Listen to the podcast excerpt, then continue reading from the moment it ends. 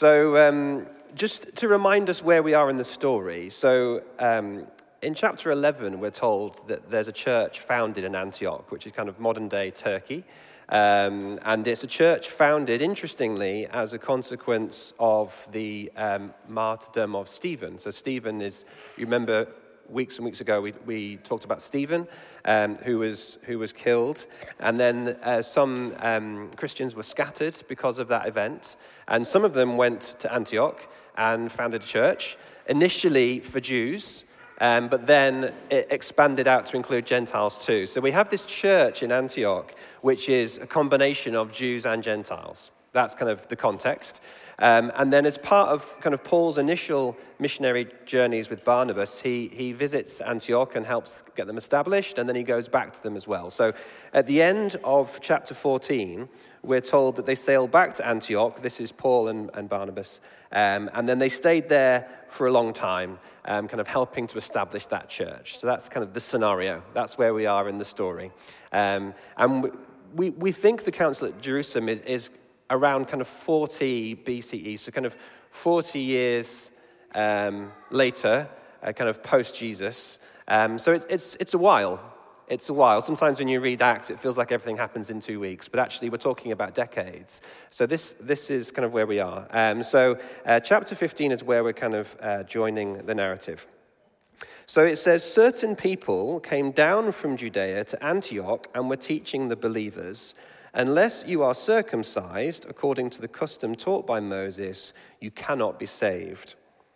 This brought Paul and Barnabas into sharp dispute and debate with them. So Paul and Barnabas were appointed, along with some other believers, to go up to Jerusalem to see the apostles and elders about this question. The church sent them on their way, and as they traveled through Phoenicia and Samaria, they told how the Gentiles had been converted. This news made all the believers very glad. When they came to Jerusalem, they were welcomed by the church and the apostles and elders, to whom they reported everything God had done through them. Then some of the believers who belonged to the party of the Pharisees stood up and said, The Gentiles must be circumcised and required to keep the law of Moses. I think it's probably worth clarifying at this point because we're used to associating Pharisees from the gospel um, in a certain way as people who um, don't, didn't actually believe in Jesus. So these are Christians who have a kind of cultural um, connection or background in um, the kind of groups of Pharisees. So they may well have been Pharisees and then became Christians, is the point. So these are Christians who have a kind of, I guess, a more um, traditional um, heritage or have a particular way of thinking about God and about the scriptures and about how human beings should behave. So I think that's important that we understand because when we see Pharisees, we don't necessarily think Christians, but these are Christians who have that background, who are still holding on to some of the traditions um, and kind of rituals of their Pharisaic background, even though they recognize Jesus as Messiah. That's kind of that's that. Um, so that's what's going on. So they're saying, actually, no, we still think that Gentiles need to be circumcised, i.e., they think in order to accept Jesus as a kind of Jewish Messiah, they have to kind of become Jewish first in order to access Jesus, is the way that they think. You kind of understand their thinking um, about why that process has to happen because Jesus was Jewish and, and it was a fulfillment of Jewish scriptures. And so you have to kind of, you can't just go through the back door, you have to follow the process that they followed, is their logic. Um, so that's what they think. So the apostles and elders met to consider this question. And after much discussion, Peter got up and addressed them. Brothers, you know that some time ago God made a choice among you that the Gentiles should hear from my lips the message of the gospel and believe. God, who knows the heart, showed that he accepted them by giving the Holy Spirit to them, just as he did to us. He did not discriminate between us and them, for he purified their hearts by faith. Now then, why do you try to test God by putting on the necks of Gentiles a yoke that neither we nor our ancestors have been able to bear? And what he means by that is the law.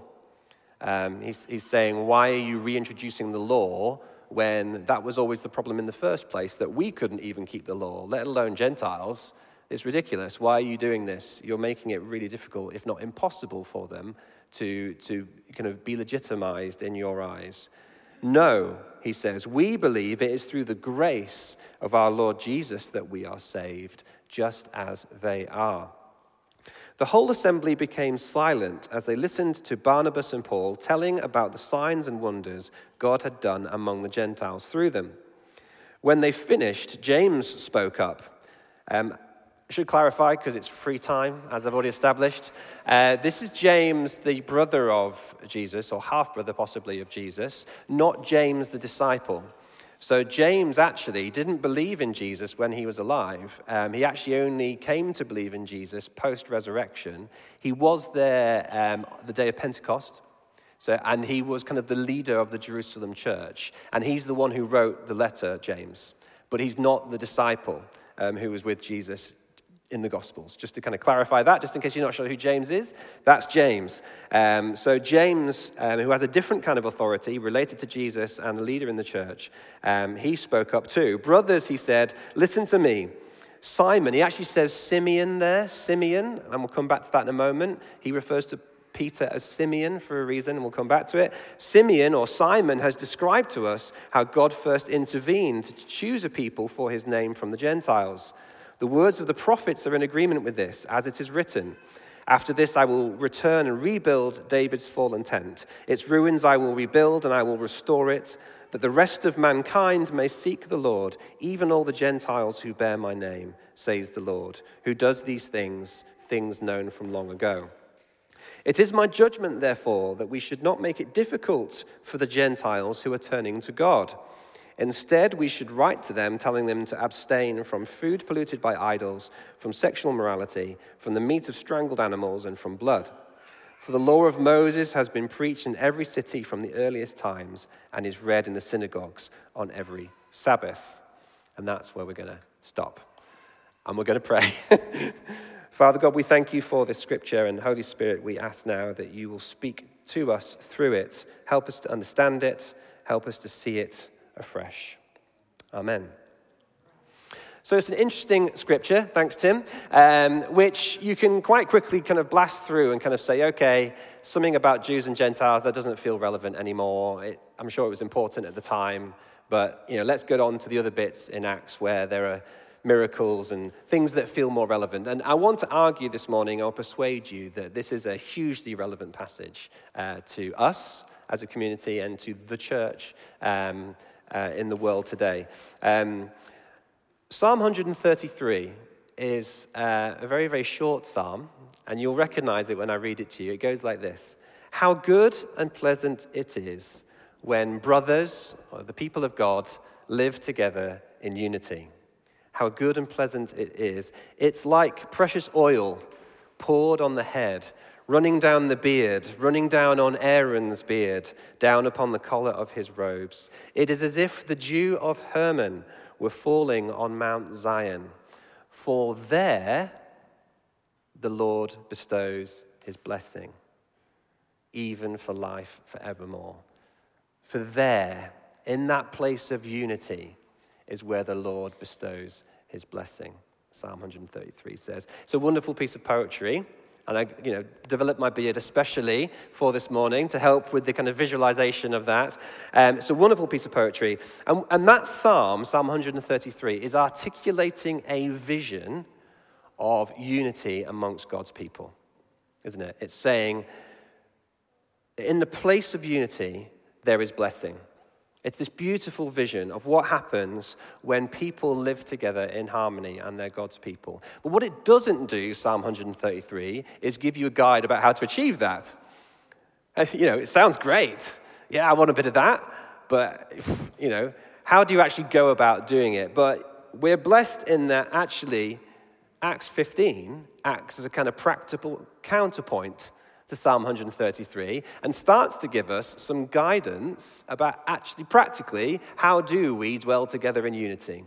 Because it's something that we want. We don't just want to survive, we want to live under God's blessing, don't we?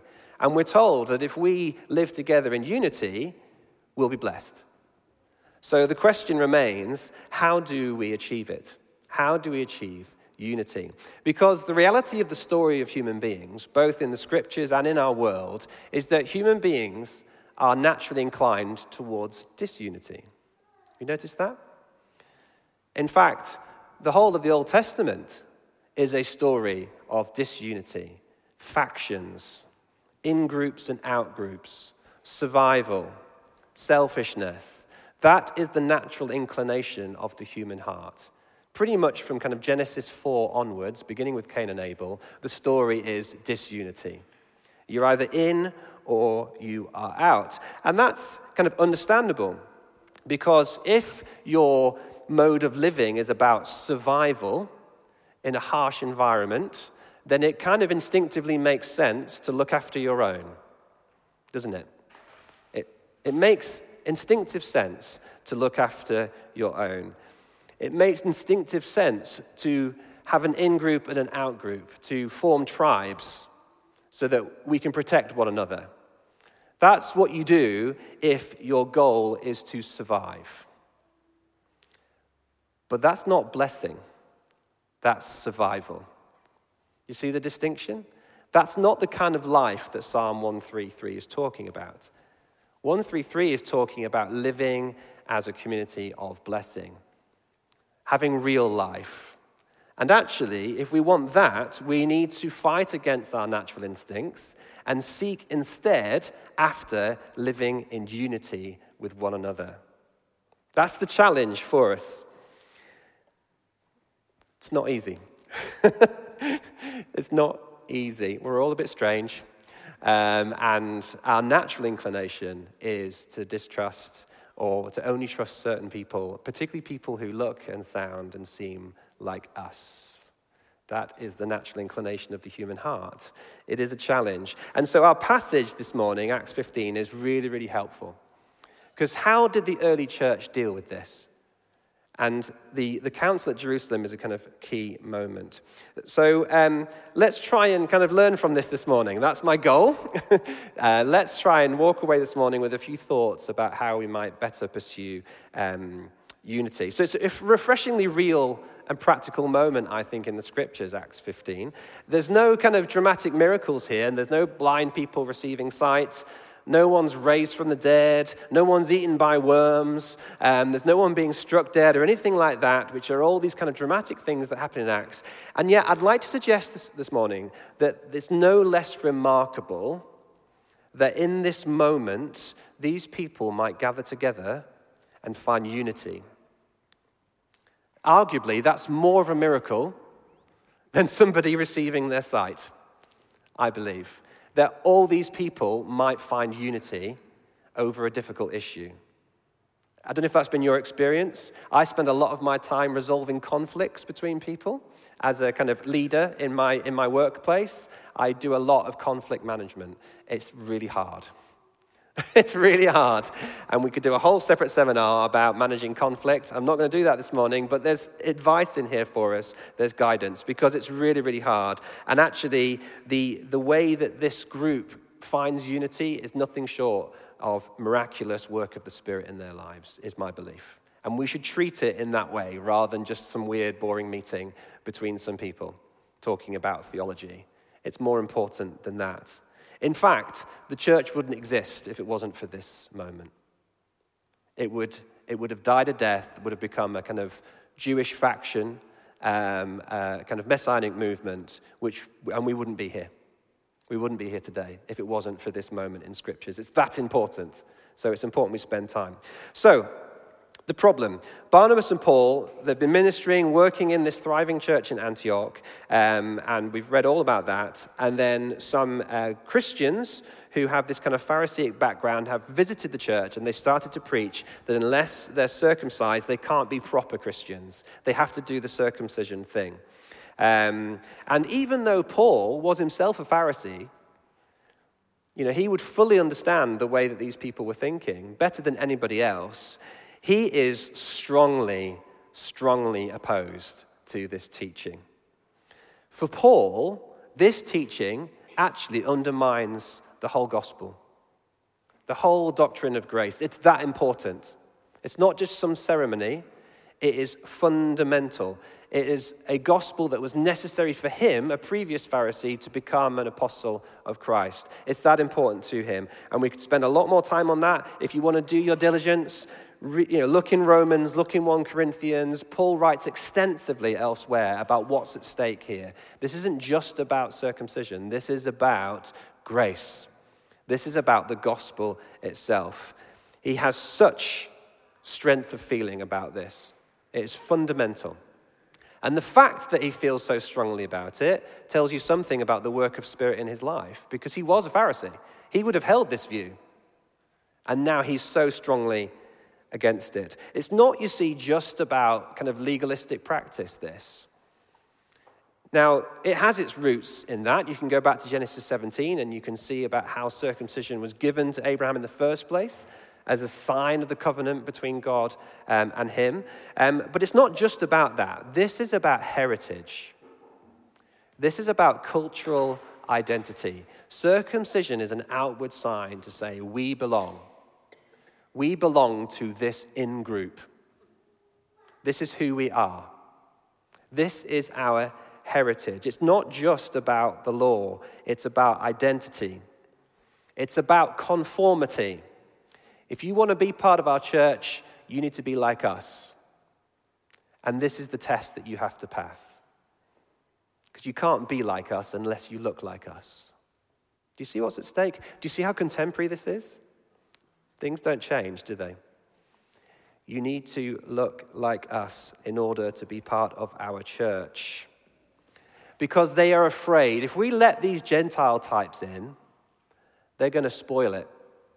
They're going to spoil this thing that we've got going on. We've got this nice church in Jerusalem, and everyone kind of gets along, and we're all quite similar and we all look a bit similar and we've all got similar cultural heritage and we're quite comfortable with the way that we worship and the things that we say and the things that we do and we can share meals together without a problem and it, we've got it good what we don't want is paul bringing all these gentile types and kind of stirring it all up so you know i guess we have to have them in the church so let's let's set some conditions down so we can tolerate their presence. You know, they might, just, they might not get it. They might not know our songs. They might talk during the sermon. They might not know the liturgy or where you stand where you do communion.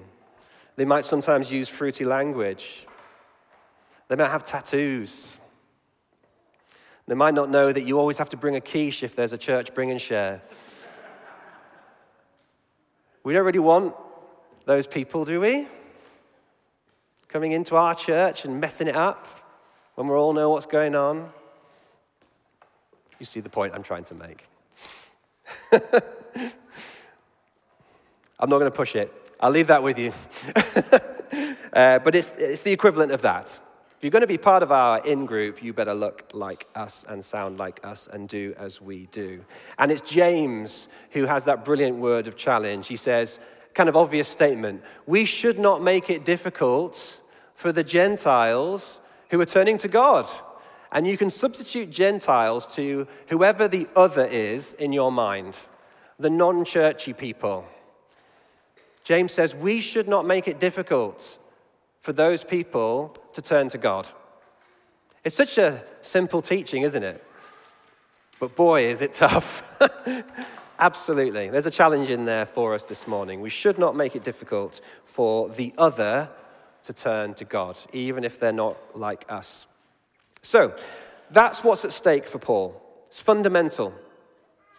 That's what's at stake. So we should look at how this conflict is resolved and if there's anything in here that will help us because conflict is inevitable. The church is relatively young. You've got this mixing of people now, Jews and Gentiles. It's inevitable that there's going to be a clash of cultures, a clash of heritage, and some knotty problems are going to ensue. And what I love about the fact that Luke records all of this, it's not like here's a fairy tale about how the church got going and wasn't it brilliant and every moment was super powerful and great. No, they had problems just like we do, and divisions and disagreements about this and that. And so that's why I love this thing. So, on with it. I'm going to do this very quickly in three parts very, very quickly, Paul and Barnabas do something that helps with this. Peter does something that helps with this. And James does something that helps with this. Okay? Three people. Or Paul and Barnabas, I'm taking as a pair. Okay? Here we go. Right. Paul and Barnabas, what do they do? Well, first of all, they don't compromise on something that they believe is fundamental to the gospel. It says that they stand in sharp dispute and debate. Okay? They won't back down. And the, the basic point here is unity doesn't just mean we're nice to each other the whole time. Right? It doesn't just mean we're just nice. It's not conflict avoidance. That's not the same thing as unity and living together. We can't possibly live together if sometimes we're not brought into dispute with one another, because if that never happens, it means we're not actually sharing our lives with one another. If we're all just putting on church face on a Sunday and everyone's nice and no one ever falls out, we're not actually living together. Because it's inevitable that we'll disagree because we're all different. So let's notice that living together doesn't just mean being nice. Okay? Paul was brought into sharp dispute and debate with these people. He challenged them. He challenged them. And you can read more about that in Galatians 2 and 3. If there's a fundamental problem that threatens unity, it needs to be called out. It needs to be called out. It needs to be debated. And if necessary, sharply if that's the kind of threat that we have. Because actually, if this is allowed, then the whole thing comes falling down. It's fundamental. And he's living out his own advice that he gives us in Ephesians 4. He says, Make every effort to keep the unity of the Spirit, speaking the truth in love, is the phrase that he uses later. Speaking the truth in love. And they traveled all the way to Jerusalem to help resolve this problem because it was that important. Okay? It was that important because he knew there would be no blessing without unity and there'd be no unity unless this thing was resolved. But it doesn't mean being a doormat. The other thing we should notice about Paul and Barnabas is the lengths that they're willing to go to to protect and champion the outsiders. Have you noticed that? Have you noticed that on their journey back to Jerusalem, they told everybody about how wonderful this Gentile church was and how the Spirit was moving, and everyone was made glad and rejoiced because they were championing and celebrating these outsiders and saying, They're amazing, you should come and meet them. They're just such brilliant Christians. You should see what God's doing in their lives. I love the fact that He celebrates the other. Do you love that?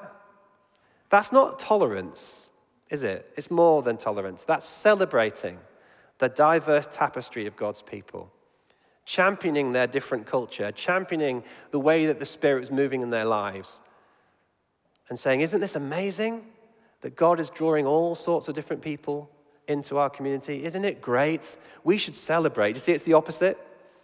The opposite of what the other Pharisaic Christians were trying to achieve. They told everybody. They championed their salvation and were encouraging to see this as a new movement of God that was something wonderful, not something to be afraid.